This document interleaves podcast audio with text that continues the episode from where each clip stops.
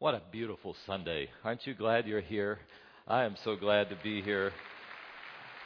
I, I feel like the Lord has already taught us. Don't you feel that way? I, I pray so.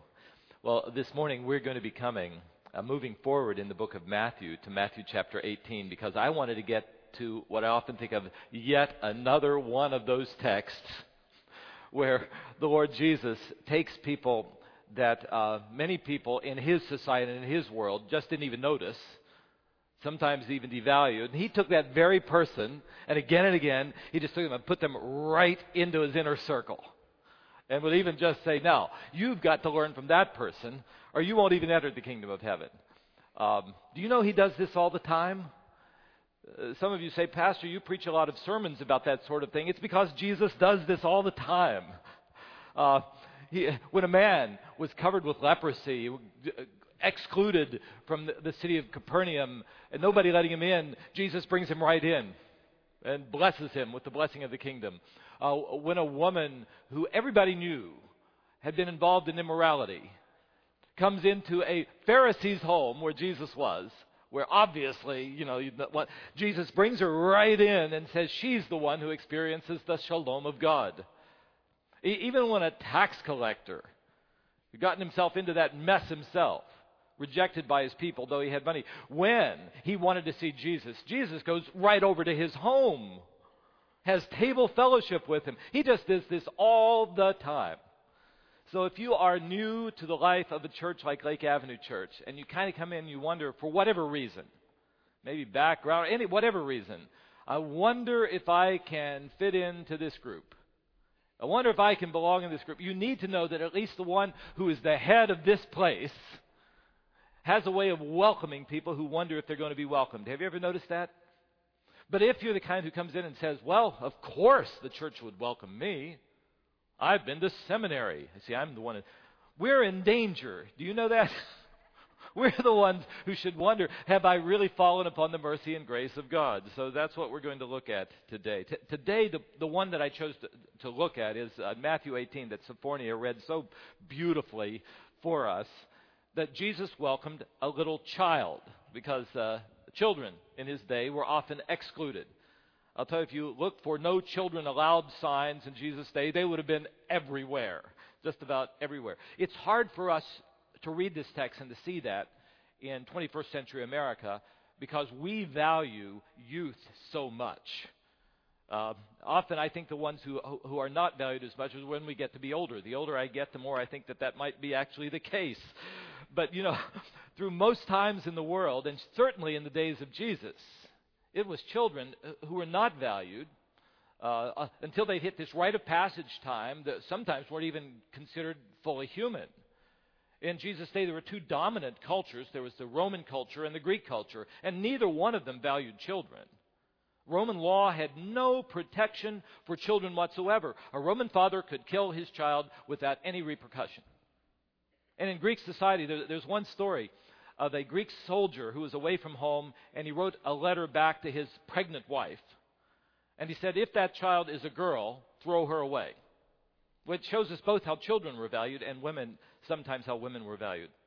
And Jesus would constantly take these situations and he would say, no, no, no. The way society, the way the world sees things is not the way I see things.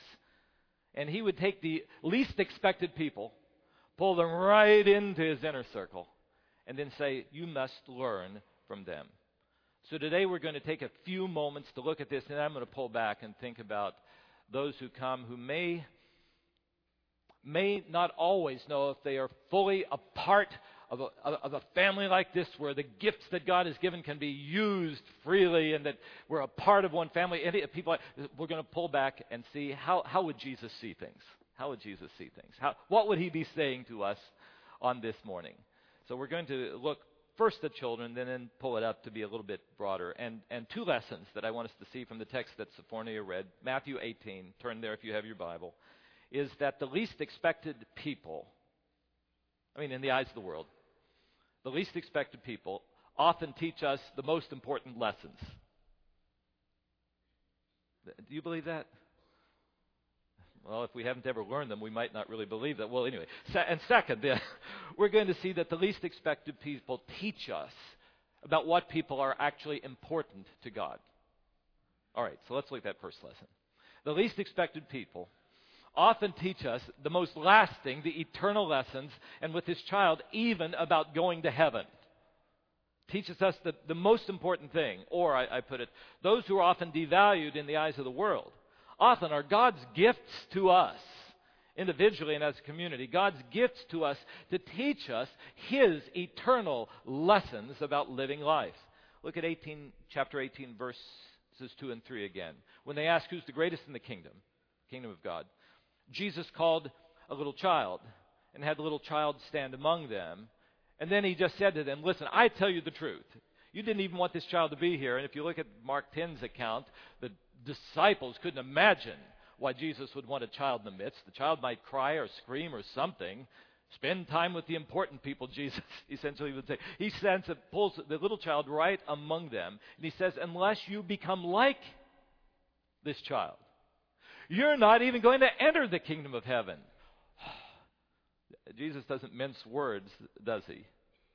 Again, what He's saying is that often those, at least in His own world, who weren't even noticed by the people in the society, may be the people who minister most to us if we would let them. Those that we think we have to do all the teaching to them, we've learned it, we've got to do all the teaching, are those from whom we might have to learn, even if we will come to know God and be a part of His family.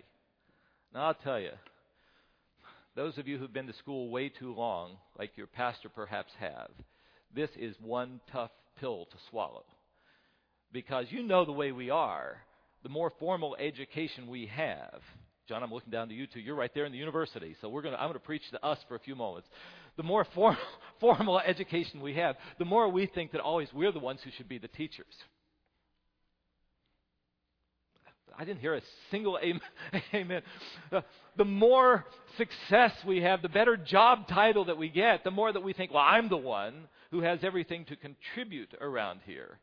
And I just want to warn you, the moment we enter uh, into that way of thinking, the more danger that we are in in terms of truly being able to bask in the love and the grace and the mercy of God. And, and the moment we think that when we come into the ple- place that I'm the one who has to do all the teaching, the more it may be that we will fail to learn what God wants to say to us. So uh, the person who has no interest in uh, developing some relationships with people like uh, the children, because even the disciples didn't have much interest in that, may be those who learn the least about who God is and what it means really to walk with the Lord. Why do I say that? Well, I'll tell you two reasons why I don't know. I'm going to say it anyway. Two reasons. How do you put this thing? The reasons why that is not the case. Okay, there. Misconception number one. That'll get you there, won't it? That that Jesus' lesson is not to us that there are some people in a community like Lake Avenue Church, or back in His day like these children, who are completely innocent before Him, and they, they don't need the mercy and grace of God. That's not what Jesus is saying. That's nowhere in the text. That's nowhere in the Bible. All people need God. All people need the rescue of God. No, nobody is perfect before God on our own. And I, I've got to say that because there have been so many movements really through the history of the church where some people say, well, of course, uh, those who don't have any material possessions, if you're poor, you immediately belong to God. As if, you know, if you're poor or sick or what, or in this situation, if you're a small child, you don't need God's mercy and, and grace and so forth. You may know, those of you who have studied psychology, that behaviorists sometimes have said that children, when they're born, are just blank moral uh, slates in front of us, where there is absolutely no corruption, and the only thing that goes wrong with them is uh, is home and society. But the Bible never allows us to think that sort of thing. It tells us that all of us are born into this fallen race. We're all sons and daughters of of, uh, of those uh, Adam and Eve that we read in Genesis uh, chapter three, and so deeply planted in us. And theologians have thought about this. I have a strong view about this. I'm not going to take time to develop it today because I don't want to fight with, with folks at all. But some will say children are just born with a tendency towards sin. Some say children are, are born already guilty of sin. Either way, either way, we are people who are fallen creatures, and we need the mercy and the help and the grace of God. So that's not what Jesus is saying, that, that children would be valued because, of course, children are absolutely perfect and never have any mistakes. Misconception number two is this. Jesus' lesson is not that you and I are to emulate the simplicity of people like a child. You know, a lot of people interpret this Matthew eighteen just in that way. They say, well, we've got to become as unquestioning about our faith as little children are. What, what do you think about that? I don't know if you've ever gone into children's class, but I don't think children are, are all that unquestioning about, about their faith. I have found sometimes I don't even want to go into the children's Sunday school class because I know I'm going to be asked the hardest questions. They are really tough. Uh, Sometimes children really get us to the heart. How is this that God is three and yet one? And all the, these kind of things. That's not what Jesus is talking about. He, he is not, not saying that sort of thing. What, then what is he saying? I mean, if he, he does, it's not that the Bible ever just advocates gullibility about our faith and tells us that we have to be willing to ask the questions that are there and God is up to our questions. That's not what he's saying. So what is he saying? I think it's something like this. He's talking about the kingdom of God, kingdom of heaven, which is the rule of God breaking into the world where other things, the world, the flesh, and the devil are ruling. And essentially what he is saying is if we are going to enter that rule, the kingdom of God, there's only one king who can be our king. And it's a hard lesson for you and me to learn because we might surrender some parts of ourselves to his kingship. But doesn't it seem to be the older we get, the harder it is just to give all that we are to God? What we had here in little children would have been people who knew that they were dependent upon society, upon their parents, and upon others, you know, for their resources, for their food, for all sorts of things. So they didn't have to pretend, I can do it all by myself. So, so they knew that they needed the help of others, and they could fall upon independency upon others. He said, unless we learn that about our relationship to God, we will never even enter the kingdom of heaven. And this is where, if you weren't here last week, Pastor Albert brought one of the best illustrations about this that I have ever heard.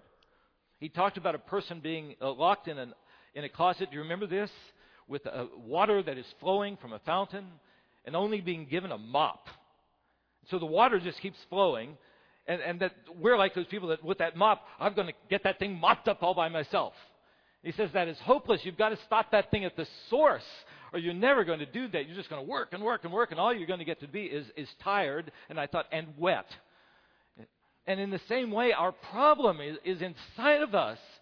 We have a tendency to want to rule our own lives. We want to put all sorts of other things in the place of God. And, and if we just get a mop, oh, I'm going to clean this thing and get myself right. And so that God really wants, we'll never get there.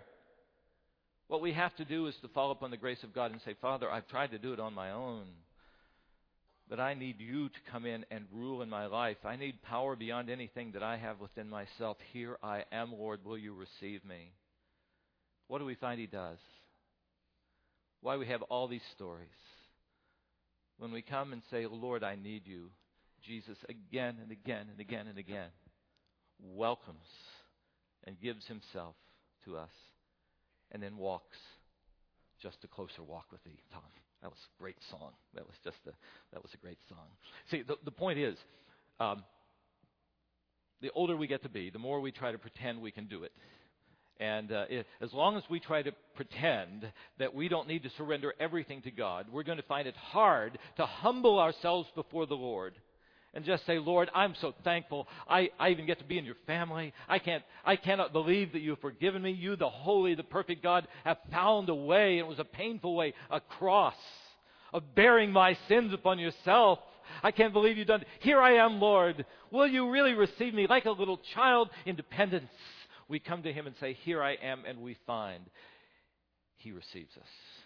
Jesus says, unless you become like that, unless you become like that, you won't know what the kingdom of God is all about. So God will send into our vicinities people who won't try to pretend, that everything is just perfect, and who will always acknowledge, I need help. And he says, I'm going to send them to you as a gift. Your first inclination is that you have everything to give to them and you don't need them. Listen to me. My most important lessons, the very reason you gather in this place, to learn how to walk with me, are to be learned by the mo- from the most unexpected people. I just wonder, is, it, is this, this... Okay, we see that, right? Brings me to the second lesson. Uh, the, the most unexpected people in this world are the ones who so often teach us about what God values, what's important in the eyes of God. And I've put it this way. At the end of the day, what the Bible keeps declaring to us through these ongoing stories like this is that all people, all people are important to God for an absolute reason, because we are all made in His image and we all matter to Him. I want you to see this, this verse that has created all sorts of uh, interesting discussions in books. Uh, verse ten. See that you do not look down on these, on one of these little ones, any of them. For I tell you that their angels in heaven always see the face of my Father who is in heaven. Have you noticed that verse before? It's quite a verse. Uh, I read this again, and I thought about a, a cartoon that was given to me when I lived in Germany. And it was it came out of a leftist, really an atheist uh, magazine. And it was somebody who was very critical of, of the church and of, of, and of the message of the gospel. And it had this uh, mother asked uh, her little daughter, uh, what did you learn in church today, Sarah? And Sarah said, what I always learn, that I am a child of Satan. See, it, it, try to, this matter that none of us is perfect, which the Bible does teach, was twisted and warped to make it seem as if God does not love people. And when we read this text, we look at this thing and we see just the way that God values people, and here particularly these little children. Now what he says here is that children have an angel who are always looking upon the face of the Father. You, have you ever read any books about this? People struggle with this. They say, well, that must only refer to children who then come to personal faith in Jesus. But it doesn't say that. It, it just talks about the fact that, that all children, all of us born into this world, made in the image of God, are so loved by God that we have some angel that watches out for us and, and protects us. Uh, my mom told me I must have had an awfully strong angel, because I was always getting into places where I needed to be rescued. And here I still am today. So I have, must have, I'll have to thank my angel when I go to heaven. Now, let me tell you this. This this text has raised all sorts of questions. I don't have time to deal with it in depth. I just want you to know on this weekend, and I will come back to it someday because I, I really want to. Uh, I want to take a weekend sometime to address this issue of how God views little children even before they have an opportunity to understand at all the faith. It's a very important question to me. Is it to you? Um And I think any of us who have lost our children in infancy, uh, this is a huge question. Uh, I continue to go to it, and, and this text is one that I look at. It, it, it's taken on enormous significance, at least to this, to my understanding of how God views the little children of the world. Again, I need a lot more time to delve into Jesus' words than I have here, but I want to, I want to say this. It's on a basis of a text like this one that I just joined together with so many who have followed Jesus over the many, many years, to tell you that I think it is absolutely wrong to think of little children as being in immediate danger of hell. Uh, many times people will look at baptism, and, and I'll talk about that someday. I, I just want to say that according to Jesus, it is not the children who are in danger of hell.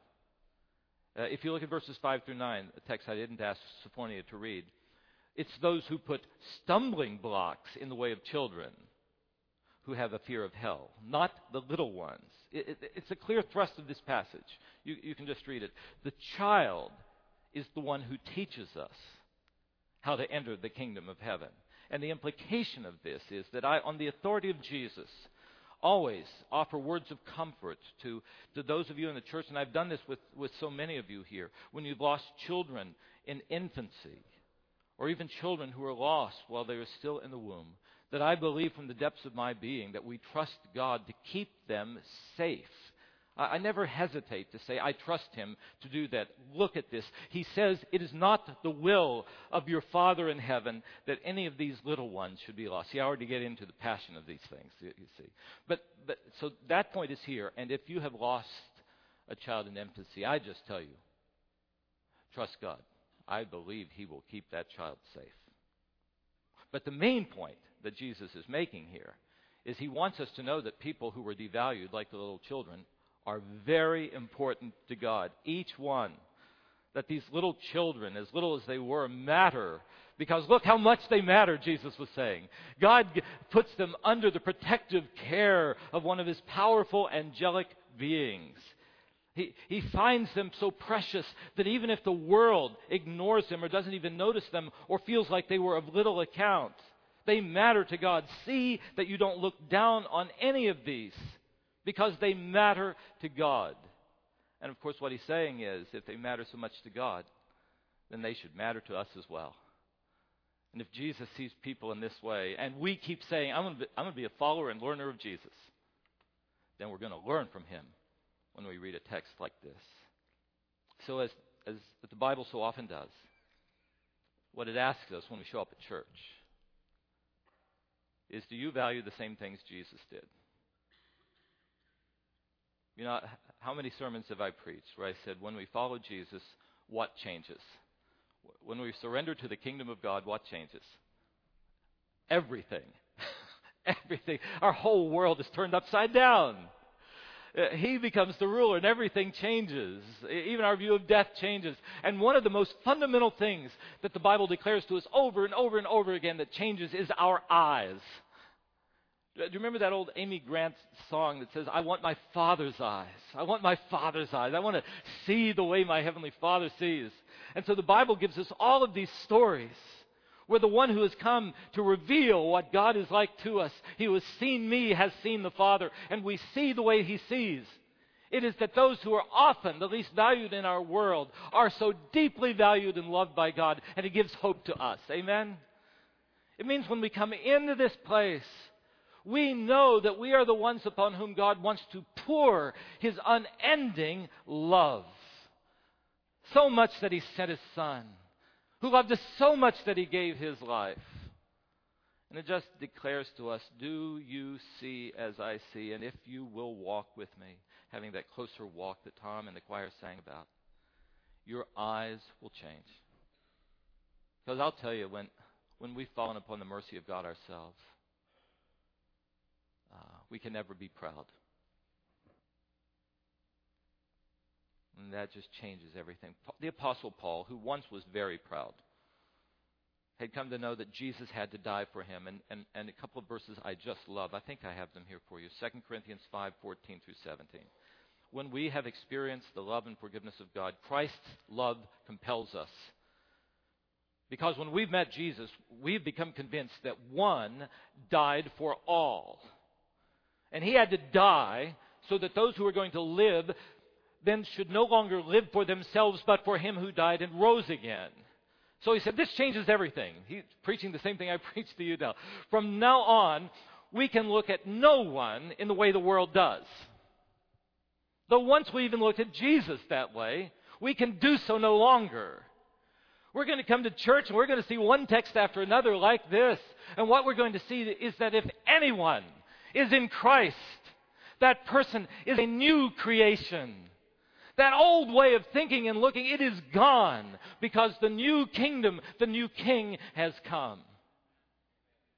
That's what has to happen in this church. So I ask, who is it in our world who would be like those children were in Jesus' world? Who might be in a community and, and we don't even see that they're there. Or we would think we have to do all the teaching to them. We have nothing to learn. Who, who would those people be? I'll just say this. I do believe that one large group of people are unborn children in our day. If the infants in the days of Jesus uh, were often viewed not quite as being fully human,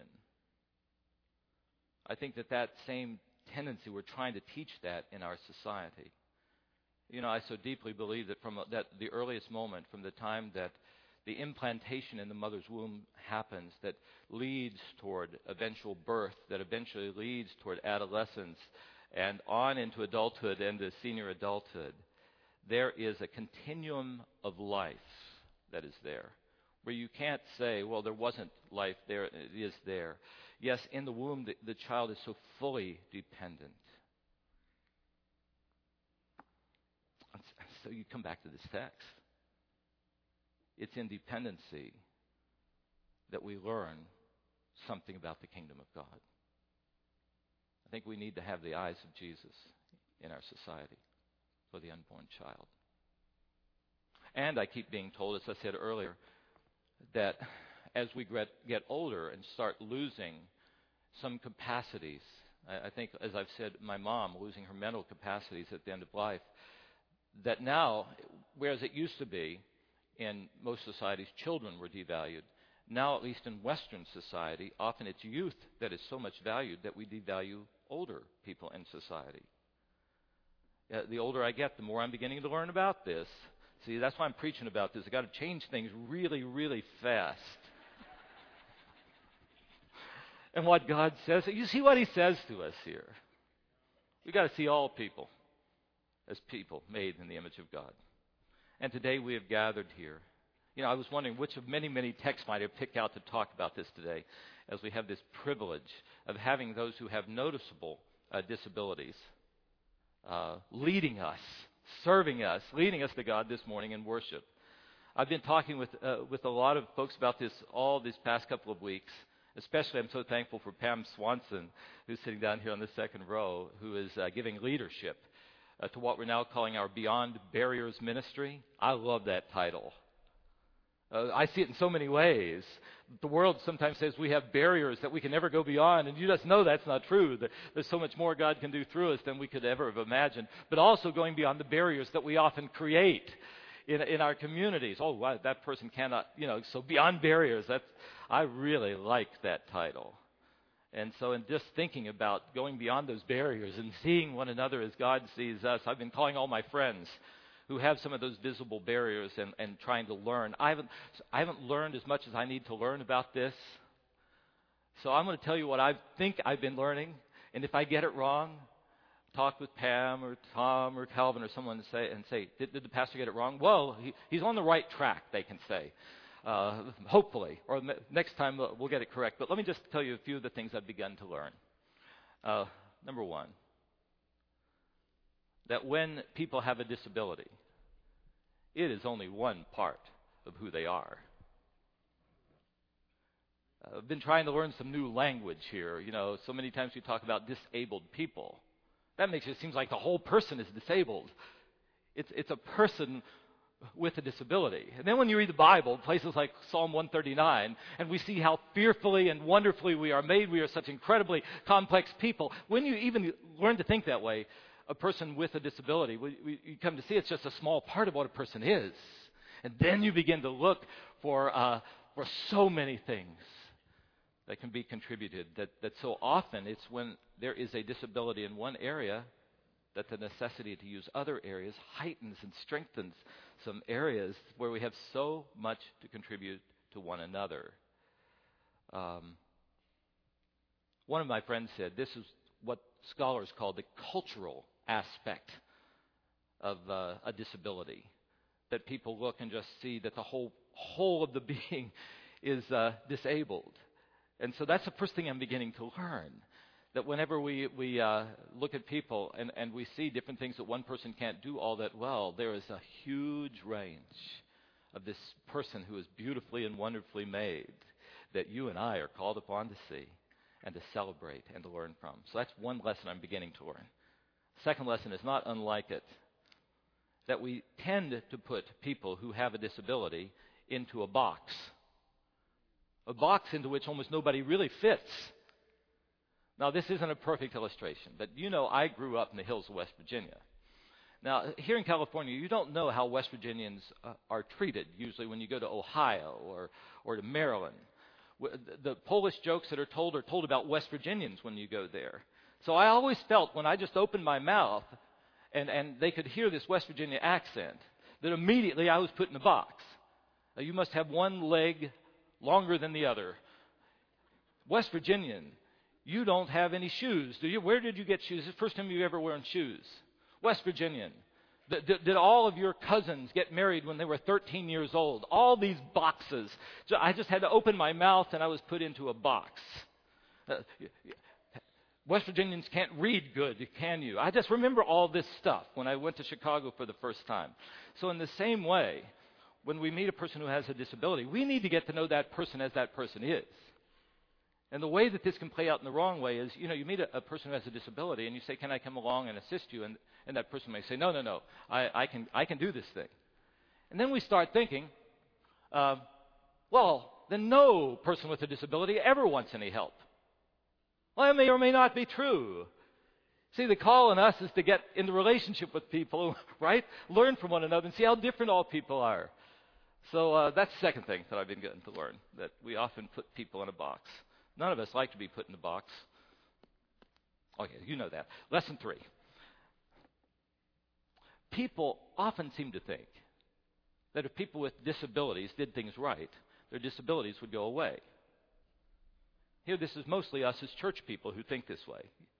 So if you prayed more, you wouldn't.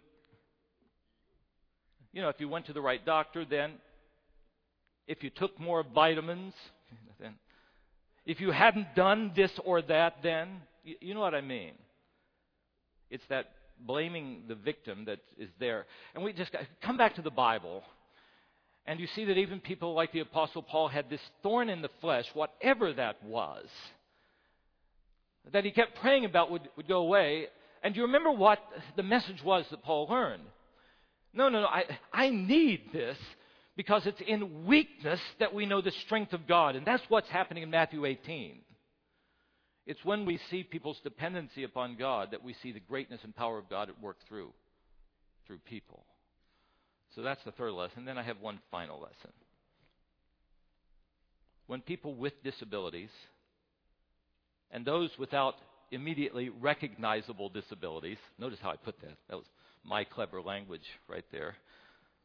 Because none of us are all yet that we should be. Amen? But but there are these visible disabilities.